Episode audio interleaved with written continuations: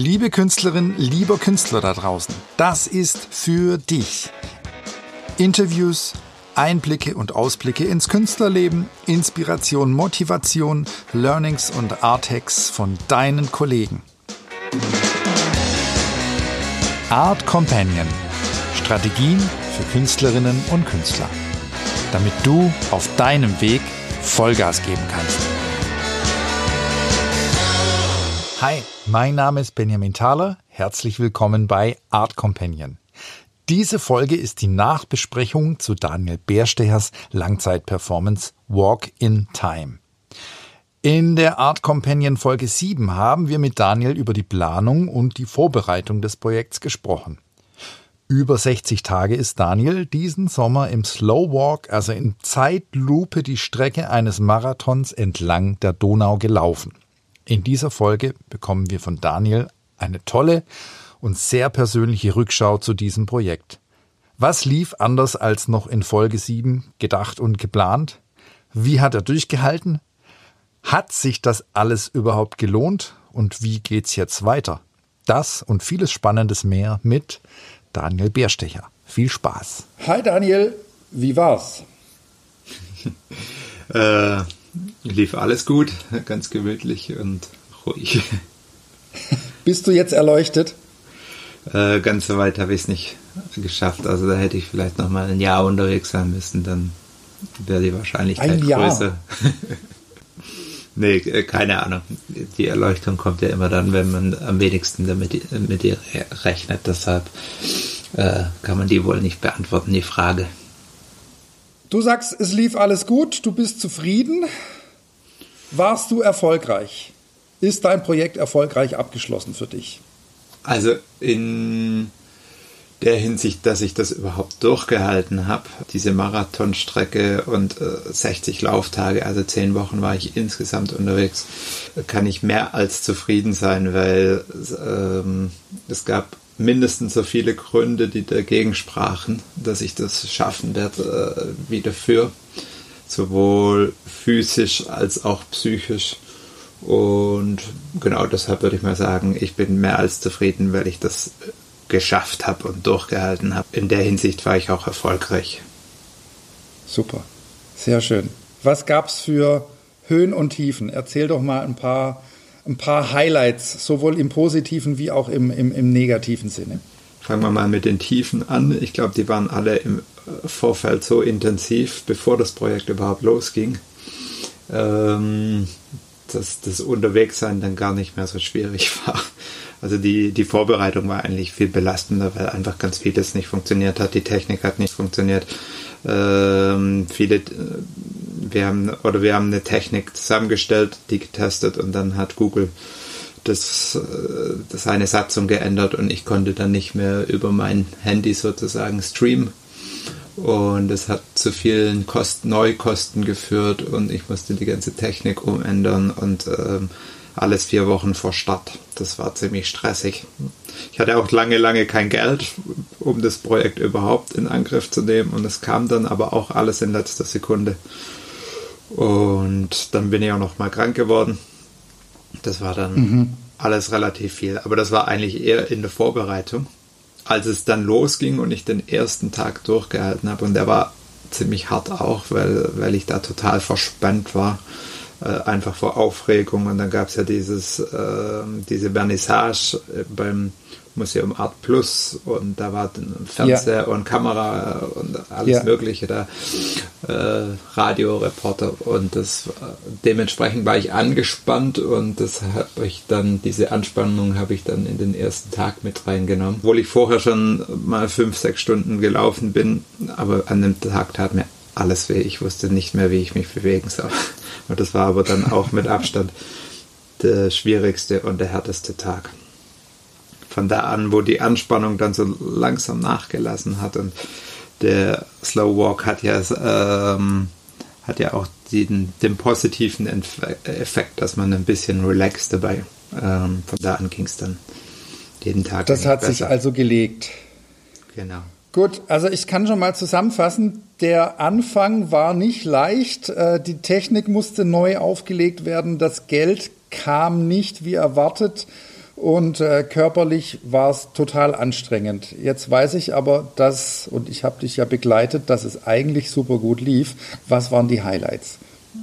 Die Highlights waren sicherlich, ähm, als ich dann so ungefähr nach acht Wochen, also nach zwei Monaten, bin ich dann in Tuttlingen angekommen, durch eine wahnsinnig gute Pressearbeit und ähm, ein Interesse auch von der Presse, vor allem von der lokalen Presse, wusste eigentlich jeder in Tuttlingen wer da kommt und was ich mache und warum ich das mache. Und wenn es jemand nicht wusste, dann haben sich unterwegs die Leute gegenseitig aufgeklärt und so weiter. Und es war eigentlich ein wahnsinnig schöner Empfang. Ähm, also auch positiv. Und da wurden ja auch die Straßen für mich gesperrt, dass ich die überqueren konnte in Tuttlingen in, im Slowwalk. Mit Polizeiaufgebot und genau. Und, äh, und dann gab es Leute, die äh, plötzlich jeden Tag an der Strecke aufge, aufgetaucht sind und ein, zwei Stunden mir zugeguckt haben oder mitgelaufen sind. Und ähm, da hat sich eine Energie aufgebaut, die war einfach unglaublich. Also es war, war äh, von Tuttlingen ab, bis ich dann in Neuhausen oben angekommen bin. Da gab es an manchen Tagen am Wochenende sind da bis zu sechs, sieben Leute aufgetaucht und sind mitgegangen. Und das hat auch äh, mir nochmal einen ganz anderen Push gegeben. Also ich bin dann plötzlich viel tiefer nochmal in die Meditation oder in das Gehen reingekommen und das hat sich wiederum auf die Leute übertragen. Das war schon ein, damit habe ich jetzt nicht gerechnet, dass sowas passiert. So ein bisschen wie bei Forrest Gump, der von Ozean zu Ozean läuft und immer mehr Anhänger kriegt. Ja, und ich, also ich habe mir tatsächlich die Frage gestellt, was passieren würde, wenn ich, wenn ich weiterlaufen würde und ähm, ob ich dann auch so eine Jüngerschaft hätte. Also äh, es war schon ein bisschen skurril alles, aber trotzdem schön. Und dann gab es noch ein weiteres Highlight. Und zwar war das kurz vor Tuttlingen und ich bin da. Den ganzen Tag ist mir kein Mensch begegnet. Ich war im Wald unterwegs. Und das war einer dieser Tage, an denen ich eigentlich partout keine Lust hatte. Und es ging überhaupt, die Zeit ging nicht rum. Also das gab es nicht allzu oft, aber es gab dann noch auch so Tage, wo ich das Gefühl hatte, die Zeit geht nicht rum. Und am liebsten hätte ich irgendwie das Handy rausgenommen oder Facebook geguckt oder sonst was, aber das ging ja auch nicht. Ähm, und dann kam ein Radfahrer vorbei und ist abgestiegen und hat äh, eine Kamera ausgepackt und mich fotografiert. Ist dann wieder verschwunden und kam wieder und hat noch mal ein paar Fotos gemacht. Dann hat der Mann sich so 30, 40, 50 Meter vor mir auf einen, auf einen, äh, an den Baum hingesetzt und sich da angelehnt und mir zugeguckt. Und ich habe das nur so aus den Augenwinkeln heraus verfolgt. Und da saß der dann halt einfach. Und ich wusste nicht, wer das ist, ob das ein Journalist ist, weil er fotografiert hat oder einfach nur ein Interessent. Und dann dachte ich, hey, jetzt reiß dich zusammen, konzentrier dich, jetzt kommt da extra jemand da raus und guckt dir zu. Jetzt kannst du nicht da so lang schlurren und äh, in deinem und plötzlich war eine ganz andere Konzentration da und ich bin viel tiefer in dieses, in dieses äh, Gehen eingesunken, als ich es äh, davor jemals bin. Mhm. Das war sehr, sehr spannend, weil ich eigentlich gedacht habe, den Tag kann ich jetzt sowieso abschreiben, äh, da funktioniert gar nichts mehr. Und ich bin dann so eine knappe halbe Stunde auf den Mann dazugelaufen und dann an ihm vorbeigelaufen und habe ihn kurz angeschaut und äh, so ein Lächeln geschenkt und er hat zurückgelächelt und ich bin weitergelaufen. Das war so intensiv, dieser Moment. Von da an kam der Jens, ich habe ihn dann auch persönlich kennengelernt, äh, fast jeden Tag ein bis zweimal. Also er hat in der Nähe gearbeitet und ich bin dann auch teilweise auf seinem Arbeitsweg, wo er immer mit dem Fahrrad lang gefahren ist, ähm, gelaufen und er kam dann ein bis zweimal pro Tag vorbei, um mich zu fotografieren, um mir zuzugucken und zum Schluss hat er sogar einige äh, Gehversuche selber gemacht. Also das waren so ganz besondere Momente, sage ich jetzt mal. Toll. Was hast du den Leuten gegeben, dass die immer wieder gekommen sind? Ich kann es dir nicht wirklich sagen. Ich glaube, es war eine, eine Art Faszination dessen, dass da mal jemand langsam geht. Also die in einer Gesellschaft, wo halt irgendwie alles immer schneller und nach Leistung und nach Geschwindigkeit äh, bemessen wird, hatte ich das Gefühl, dass, dass manche Leute einfach sich nach sowas langsamen sehnen und trotzdem war da eine wahnsinnige Konzentration da, auch eine wahnsinnige Energie. Vielleicht noch ein kurzes Highlight, das mir dazu einfällt. Ähm, mhm, gern. Ich bin über die Felder gelaufen und dann kam hinter mir eine, eine Truppe von äh, Jungs, die Junggesellenabschied gefeiert haben. Und ich dachte schon, okay, Gott, äh, was muss ich jetzt anhören? Und dann sind die an mir vorbeigelaufen und es waren bestimmt 15 Leute und es kam nicht ein einziger, äh, kein einziges abwertendes Kommentar, nichts. Also die, die, haben sich zwar untereinander noch so ein bisschen unterhalten, aber auch eher leise und, und sind einfach an mir vorbeigezogen. Und das, damit hätte ich nie gerechnet. Das war eigentlich eine meiner größten Sorgen vor, die, vor dem Projekt, dass ich ständig mit irgendwelchen abwertenden Kommentaren zu, äh, zu rechnen hätte und dass die Leute das Kacke finden und sagen, was soll denn der Scheiß und äh, geht's mal schneller mhm. oder sonst was. Und selbst so eine Gruppe von Junggesellen, die angeheitert sind, die haben sich, ja, also da ging so eine Energie aus, dass selbst sie sich mit Kommentaren und sonstigen zurückgehalten haben. Und das fand ich schon beeindruckend. Also ich kann es mir auch nicht komplett erklären. Ähm, wie sowas zustande kommt. Was hättest du gemacht, wenn Kommentare gekommen wären? Hat, hast, hast, du dir da was überlegt im Vorhinein? Ich hätte, ich hätte, versucht, sie zu ignorieren und einfach aus, auszugehen. Also auszusitzen kann ich ja nicht sagen, aber aus, auszugehen. Und ähm, keine Ahnung, ob es mir gelungen wäre. Also ich habe da viel drüber nachgedacht, was wenn, aber das ist dann auch wieder eine spannende Sache bei so einem Projekt. Man macht sich viele mhm. Gedanken über, was ist wenn und dann kommt nachher alles ganz anders. Also es kam einfach nicht vor, dass ja. ich mir blöde Kommentare anhören musste. Toll, toll. Ich, du, du, hast erzählt, dass du, dass du lange, lange trainiert hast, also dich körperlich trainiert hast und natürlich auch geistig. Und eine deiner Ängste war, dass du das körperlich und geistig nicht durchhältst. Jetzt hast du schon gesagt, der erste Tag war der anstrengendste. Du warst insgesamt 60 Tage unterwegs. Kannst, wie, wie war das im Verlauf der 60 Tage, diese Anstrengung, körperlich wie geistig?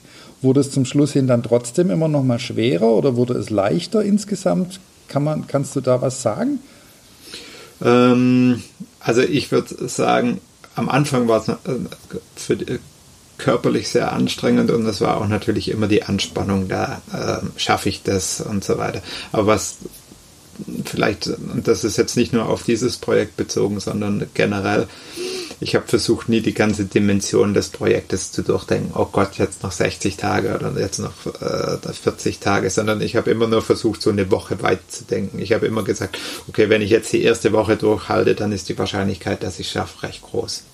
Und dann, mhm. wenn ich bis zum Halbmarathon schaffe, dann habe ich sowieso schon geschafft und so weiter. Also ich habe mir immer so kürzere Etappenziele gesetzt ähm, und nie versucht, an das Ganze zu denken. Und dann gab es tatsächlich auch so, so nochmal so ein Tief nach dem Halbmarathon, weil da ich wusste einfach, wenn ich es bis dahin schaffe, dann muss ich schon krank werden oder sonst was. Und dann ging so ein bisschen die Energie raus. Dann, dann äh, habe ich gemerkt, so, jetzt fehlt die Motivation. Aber das wurde dann ziemlich schnell besser, weil ich dann in der Nähe von Tuttlingen war und dann, wie gesagt, die Leute kamen. Und dann äh, gab es natürlich noch so körperliche, äh, schwierigere Tage. Oder ich wusste irgendwann, dass es heiß werden soll. Ähm, es gab die, die heißesten Tage des Jahres, waren während ich unterwegs war und im Schatten äh, bis zu 34, 35 Grad. Ich weiß nicht, wie viel es in der Sonne war, wo ich unterwegs war. Und ich habe das schon vorher in der Wetter-App gesehen, dass das auf mich zukommt. Und äh, das war natürlich ziemlich belastend, weil ich keine Ahnung hatte, ob ich das durchhalte. Und das hat mir auch ein bisschen schlaflos oder hat mich immer nervöser gemacht. Ähm, dann habe ich irgendwann für mich, also ich habe gemerkt, die Angst vor den heißen Tagen hat mir so viel Kraft geraubt, dass ich eigentlich ja, nicht sicher war, ob ich es durchhalte. Und irgendwann habe ich dann zu mir gesagt, okay, das bringt ja nichts, ähm, wenn ich mich tatsächlich kaputt mache bei den heißen Tagen und habe gesagt, an denen ich mache mir die Regeln ja selbst. Ich muss ja nicht wirklich laufen und dann hatte ich mir vorgenommen, okay, ich laufe morgens vier Stunden am Stück und nachmittags, kühler ist. Ja, und nachmittags, okay. wenn es dann so richtig heiß wird, und das war halt auch bis in die tiefen Abendstunden richtig heiß, ähm, dann setze ich aus. Und das habe ich dann zwei Tage gemacht, also nur vier Stunden, weil ich war ja mhm. für die Regeln selbst verantwortlich sozusagen. Und während dieser heißen Tage, also wenn ich bis 11 Uhr gelaufen bin, um 11 war es auch schon ziemlich heiß, habe ich eigentlich gemerkt, die Hitze, die macht mir eigentlich gar nicht so wirklich was aus, die kommt nur in Teilen an mich ran. also ich, und das war, war sehr spannend, weil ich dann gemerkt habe, das spielt sich dann doch alles nur im Kopf ab. Und dann den dritten heißen Tag bin ich dann auch abends wieder gelaufen und klar, ich habe dann irgendwo unterwegs eine Wasserflasche deponiert und äh, als ich da vorbei bin, habe ich Wasser über mich geleert, habe viel getrunken äh, und so weiter.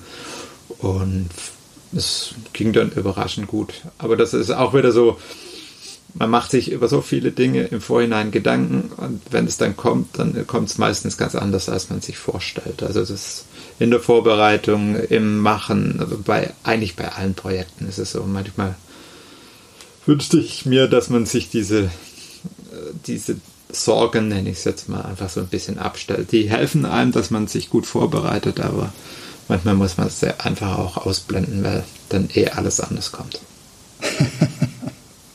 Gut, äh, hast du da ein Rezept? Eine gesunde Mischung aus Sorgen machen und äh, äh, gesunder Ignoranz?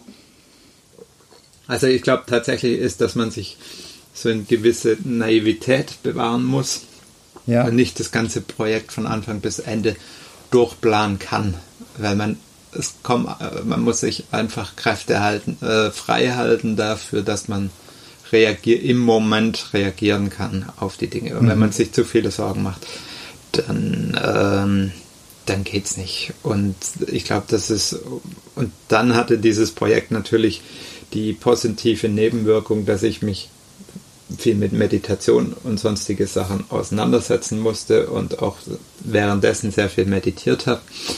Und dementsprechend ähm, war das natürlich schon die beste Gegenmaßnahme, um sich zu viele Sorgen zu machen. Also irgendwas, sei es joggen gehen oder meditative Übungen oder Yoga mhm. machen oder Workout oder Boxen gehen oder keine Ahnung. Das muss jeder für sich selber rausfinden. Aber ich glaube, ähm, man muss so irgendwas finden, was einen total rausreißt. Ich glaube auch jemand, der total Musik liebt und äh, sich im Proberaum abreagieren kann oder so.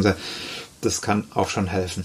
Aber das muss jeder selber rausfinden. Wie, wie sah denn da so ein Tagesablauf bei dir aus? Von wegen äh, Auszeiten und rausnehmen und genau. Also, erzähl mal. Also während des Projekts bin ich um 5.30 Uhr morgens aufgestanden. Erstmal Morgentoilette und dann habe ich, und das werden wahrscheinlich die meisten jetzt sehr verrückt finden, aber ich habe erstmal eine Stunde meditiert, bevor ich äh, gefrühstückt habe. Also im Sitzen meditiert. Und ich glaube auch, mhm. dass das mir eine Ruhe gegeben hat, die es mir ermöglicht hat, dieses Projekt ähm, psychisch durchzuhalten. Also eben sich nicht die ganze Zeit Gedanken zu machen darüber, halte ich das durch und nicht. Und dann habe ich danach gefrühstückt. Genau nach dem Aufstehen habe ich erstmal viel Wasser getrunken, äh, damit äh, ich das, bevor es losgeht, auch größtenteils alles wieder ablassen konnte, weil ich wollte während, während ja, ich unter, unterwegs bin, nicht auf die Toilette müssen. Ja. Das heißt, äh, ich habe mindestens eine Stunde vorher nichts mehr getrunken ja. oder ein bisschen mehr. Und dann, während es heiß war, war es dann ohnehin kein Problem, weil da hat man so viel geschwitzt, dass ich eher noch zutrinken musste und später, ich hatte so einen so einen Trinksack hinten im Rucksack drin und konnte während mhm. ich unterwegs war laufen. Und dann bin ich ja morgens eineinhalb Stunden meistens gelaufen. Dann bin ich nach Hause geradelt, habe erstmal äh, falls ich Daten sichern musste, die angeschlossen und schon mal rübergezogen. Dann habe ich eine Dreiviertelstunde Yoga gemacht.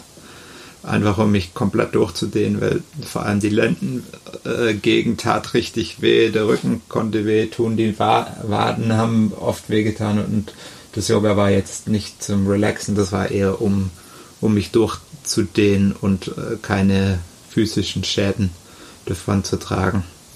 Und danach habe ich dann gekocht äh, auf dem Spirituskocher und dann hatte ich meistens noch so ein bisschen Zeit, entweder um Datensicherung zu machen oder E-Mails zu beantworten oder um mich mit meinen Assistenten zu telefonieren wegen Facebook-Einträgen und Pressearbeit und so weiter. Und dann musste ich mich schon wieder vorbereiten für den Nachmittagslauf. Das heißt, wieder alle Technik durchchecken, äh, Sonnencreme drauf machen, wenn es Moskitos gab am Vormittag, Moskitospray.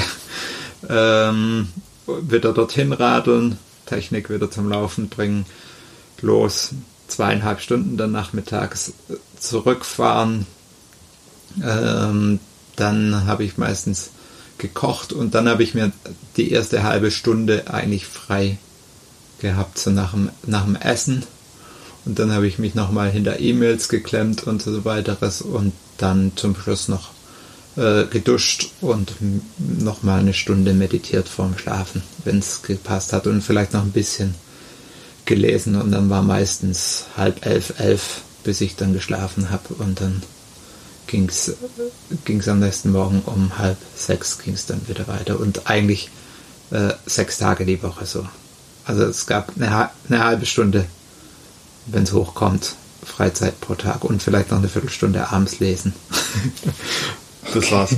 Und dann gab es den Montag, das war mein Pausetag und da äh, gab es dann vielleicht ein, zwei Stunden, aber äh, sonst waren die eigentlich auch bespickt mit Terminen, mit Interviews, mit Zeug. Also es waren eigentlich zehn Wochen äh, ohne, ohne Pause.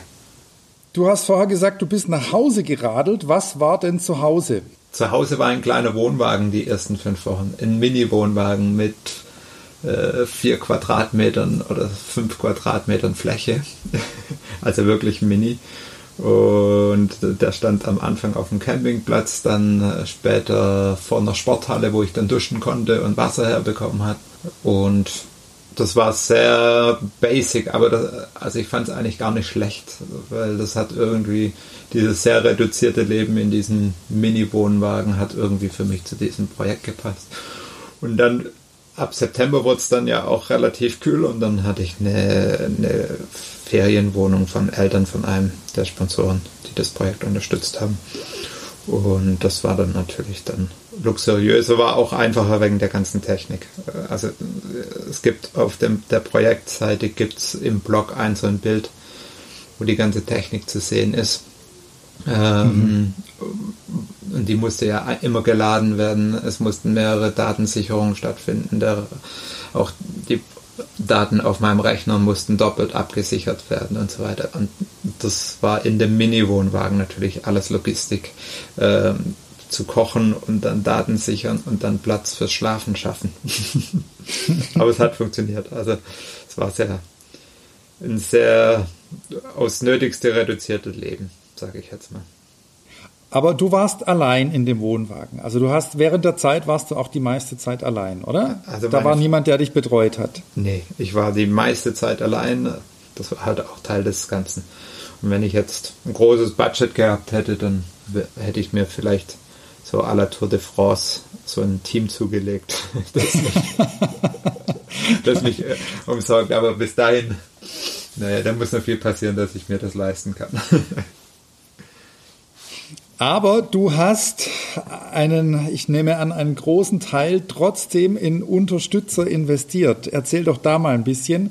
Ich meine, du, du hast das meiste allein gemacht und allein vorbereitet, aber ähm, allein ist sowas nicht zu schaffen. Wer hat dir geholfen, beziehungsweise wie wurde dir geholfen?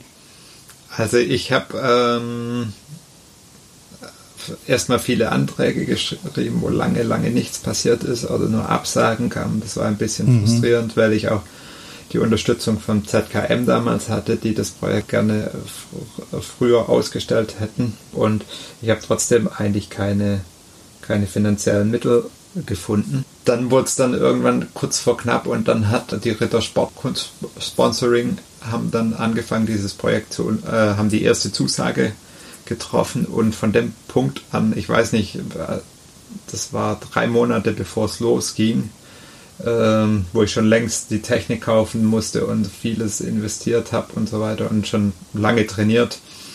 Also mhm. ähm, das war alles so Risiko im Endeffekt, ob es funktioniert oder nicht. Kam dann ja. die erste Zusage. Dann äh, hat, hat die, die Donaugalerie mir ein bisschen was finanziert, aber die mussten, weil sie Budgetprobleme hatten, auch äh, mein Budget nochmal von 5000 auf zweieinhalb runterkürzen. Dann, hm. äh, das war nicht so erfreulich. Und dann kam von VD ein Kleidersponsoring für die ganze Tour und das war natürlich toll, weil ich dann gut ausgerüstet war von den Klamotten her. Ja. Für jede Wetterlage, auch weil morgens konnte es wahnsinnig kalt und frisch sein mit 10 Grad und wenn man sich fast nicht bewegt, ist es richtig kalt, 10 Grad. Ja. Und ja. dann nachmittags konnte es dann 25 Grad äh, im Schatten haben und äh, also es war schon gut, dann die richtige Kleidung zu haben. Und dann hatte ich ähm, äh, Barfußschuhe von Joe Nimble. Das sind so Schuhe, wo man einfach einen guten Bodenkontakt hatte.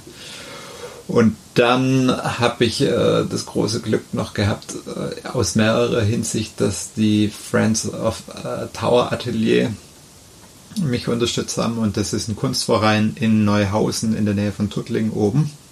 Mhm. Die haben den äh, auf dem Flughafen von Neuhausen und die haben gesagt, wenn ich da bei ihnen vorbeilaufen würde an dem Flughafen, äh, wo, wo sie dieses Atelier haben, äh, ja. dann würden sie mich finanziell unterstützen. Und am Anfang war halt das Konzept, ich laufe an der Donau entlang.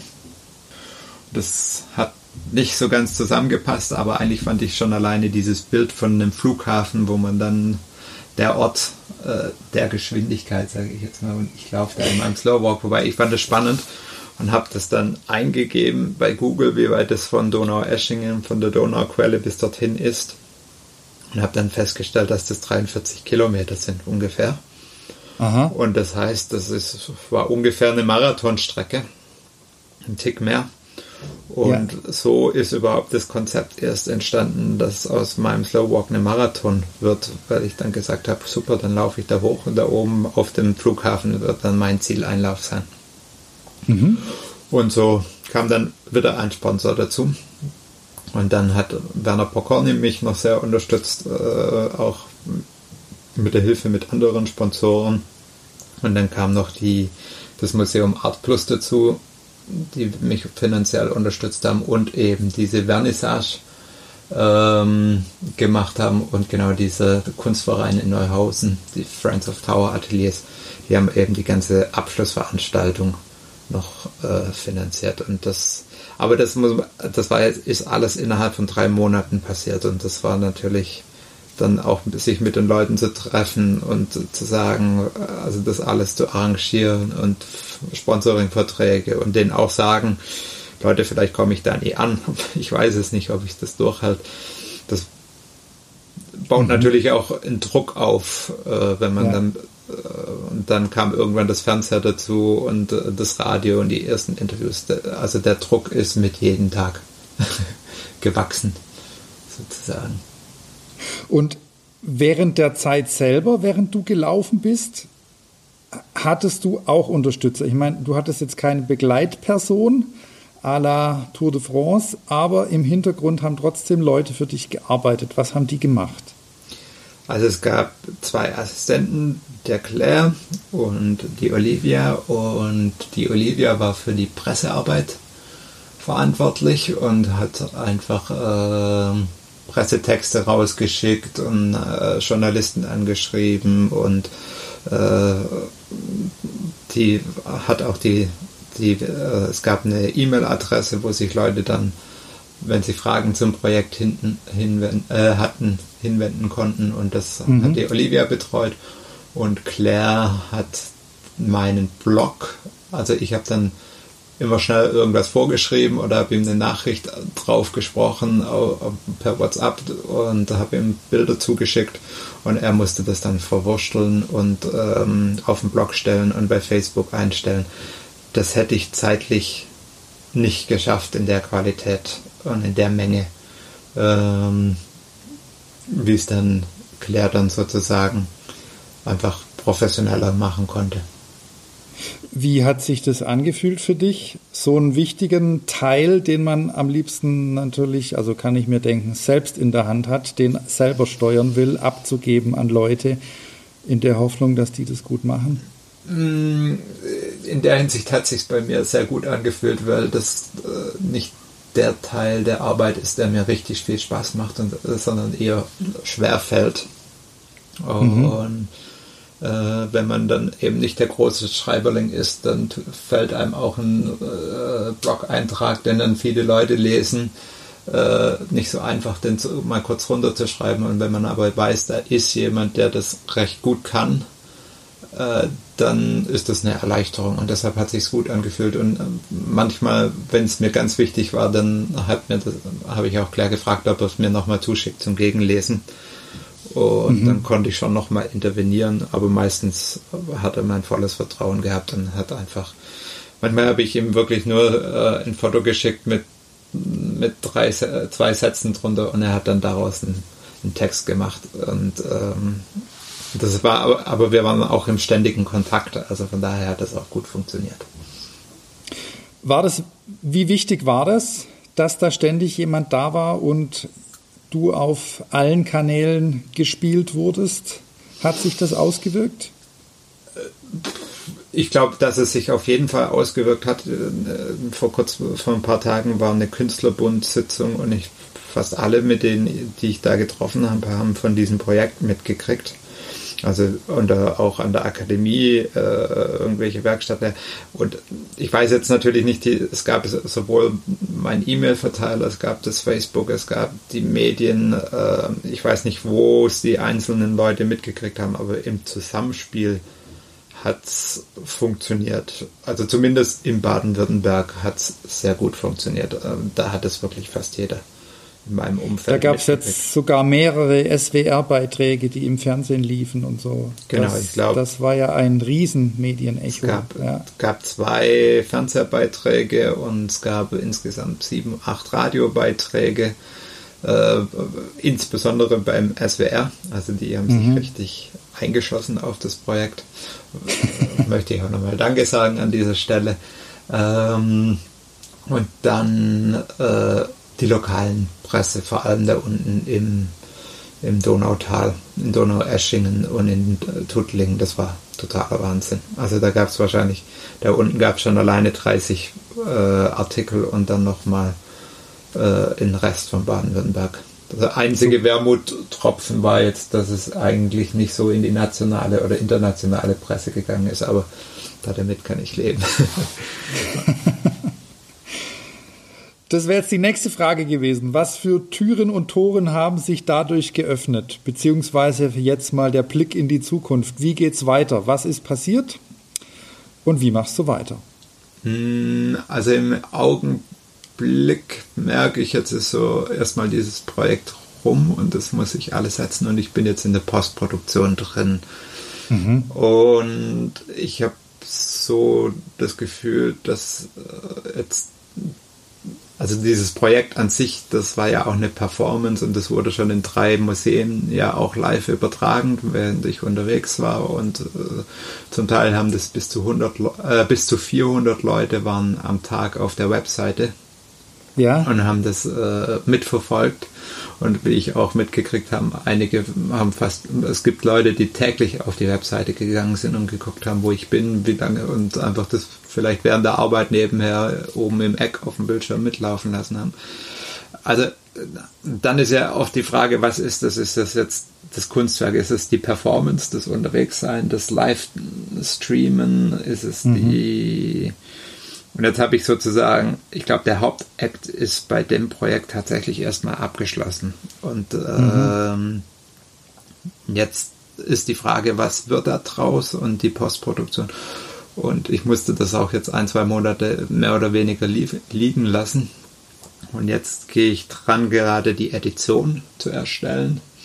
Mhm. Ähm, da gibt es dann auch auf meinem Blog oder auf meiner Webseite von dem Projekt gibt es einen gibt's einen Teil Edition und der wird die online gestellt und ich hoffe natürlich dadurch nochmal ein bisschen Geld zu verdienen, dass ich da ja. welche an Leute, die das Projekt spannend finden, da einen Tag sozusagen verkaufen kann. ähm, das ist das nächste und dann werde ich mich an die, die Videoauswertung machen. Ich bin jetzt gerade schon mit dem Peter, mit Peter vom äh, Institut für Technik in Karlsruhe dran, die Daten auszuwerten, weil nebenher sind ja die ganzen Sensoren mitgelaufen.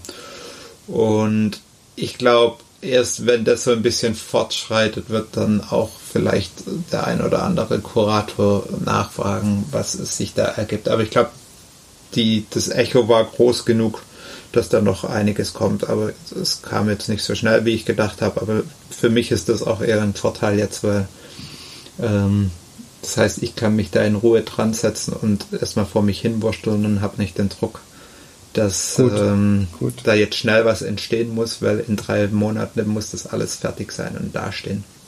Das täte Für dem, die nächste Ausstellung. Ja, das muss es jetzt nicht, aber es gibt Mitte Februar in der Brenzkirche in Stuttgart eine Atelierskirche. Mhm. Und da wird so ein Zwischenstand präsentiert und da werden eben die Edition und vielleicht ein bisschen was von dem Video Material zu sehen sein, aber ich sehe es jetzt nicht als die endgültige Präsentationsform, sondern das ist so ein Zwischenstand, einfach um auch, es äh, bietet sich an in dieser Kirche mhm. und die wollen auch eher eine Ateliersituation haben als eine fertige Ausstellung. Okay. Und ich kann dann sozusagen testen, was funktioniert, worauf gehen die Leute ein und da wird es dann aber auch die Möglichkeit geben, so Workshops, dass man Slow Walken üben kann und Meditationsübungen und so weiter. Also ähm, das wird ein sehr erweiterter Kunst, Kunstkontext äh, dann sein. Ähm, genau, dass die Leute dann mit mir mitperformen sozusagen. Gut, okay. Für dich also ein erfolgreiches Projekt, das noch nicht ganz abgeschlossen ist. Nee, es wird auch mindestens noch ein halbes Jahr dauern. War es denn, was, was bestimmt viele interessiert, war es denn finanziell erfolgreich? Also, sag mal so, ich habe, äh, nee, finanziell, äh, die Projektkosten mit Assistenten, mit äh, Handyvertrag, der eine Flatrate für Daten hatte und so weiter, die waren einfach so immens, die ganze Technik, die Webseite mhm. erstellen lassen, dass eigentlich alle Einnahmen, die ich hatte, sind draufgegangen ähm, für die Unkosten. Und ich habe eigentlich für mein eigenes Leben, und da muss ich jetzt nochmal äh, äh, einem Bekannten von mir, der Firma LEDV, danken, da konnte ich nebenher jobben äh, mhm. und da damit meine Unkosten decken und ich hatte auch den Freiraum, da, dass ich nebenher mich trotzdem auf das Projekt vorbereiten konnte. Also finanziell war es nicht der Erfolg, aber das ist eigentlich bisher bei keinem Projekt der Fall gewesen dass sich das sofort refinanziert. Genau, nee. Das ja. ist dann eher auf lange Sicht, dass ich dann äh, wieder eine Einladung zu irgendwas anderem bekommen habe oder dass ich ein für ein Stipendium vorgeschlagen bin oder dass ähm, irgendwann dann ein Ankauf von irgendjemand gemacht wurde oder sonst was. Ähm, in der Hinsicht ist es ganz gut, wenn man ein kleines finanzielles Polster hat mhm. und nicht auf die Einnahmen angewiesen ist und irgendwann tut sich dann refinanzieren. Aber man kann davon ausgehen, dass das zwei, drei Jahre dauert. Also meine Zeit. Aber ich bin eigentlich froh, und weil es lange nicht danach aussah, dass ich nicht draufzahlen musste. Also dass ich zumindest äh, alle Ausgaben deckeln konnte. Okay. Bis auf meine Zeit.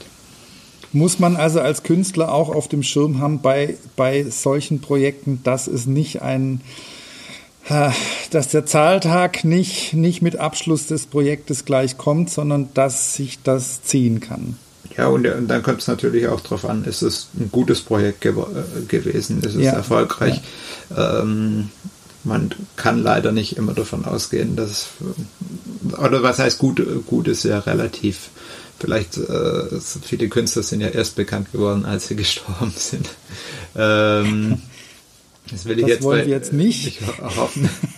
Aber ähm, ja, manchmal funktioniert es und manchmal funktioniert es nicht. Ähm, aber ich finde, da davon sollte man sich nicht abhalten lassen. Also man, man sollte sich irgendwie sein äh, Leben so ein. Also ich habe es jetzt ja auch geschafft, dass ich nebenher noch ein bisschen Geld verdienen konnte in der ganzen Vorbereitung und jetzt auch im Nachhinein ja. äh, wieder äh, jobben gehe und so weiter, damit man trotzdem sowas machen kann. Und irgendwann kommen dann meistens äh, macht sich dann auch bezahlt. Da drücke ich die Daumen. Daniel, dann sag doch noch mal schnell äh, die Daten, Fakten zur kommenden Ausstellung, wenn man dich sehen will. Also das Datum ist noch nicht hundertprozentig festgelegt, aber voraussichtlich in der Woche vor den Faschingsferien findet die in der Brenzkirche statt.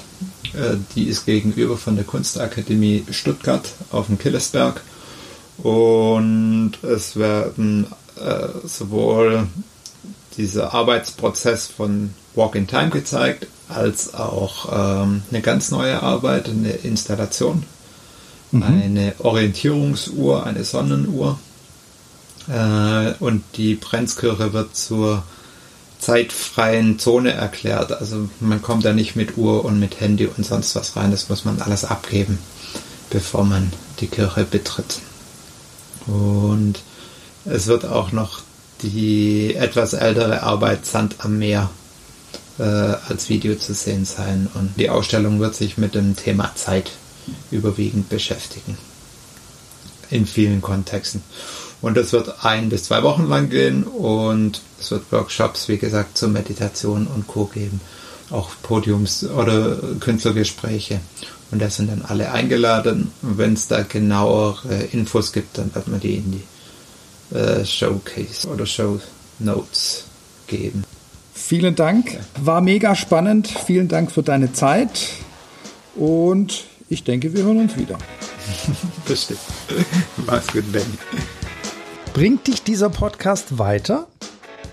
Die Künstlerinnen und Künstler, mein Team und ich geben uns mit jeder Folge sehr viel Mühe. Lass uns wissen, was dir gefällt und was dir weiterhilft. Und natürlich auch, was dir fehlt und nicht gefällt. Mach diesen Podcast zu deinem Podcast und schreib uns an feedback at saga.gallery.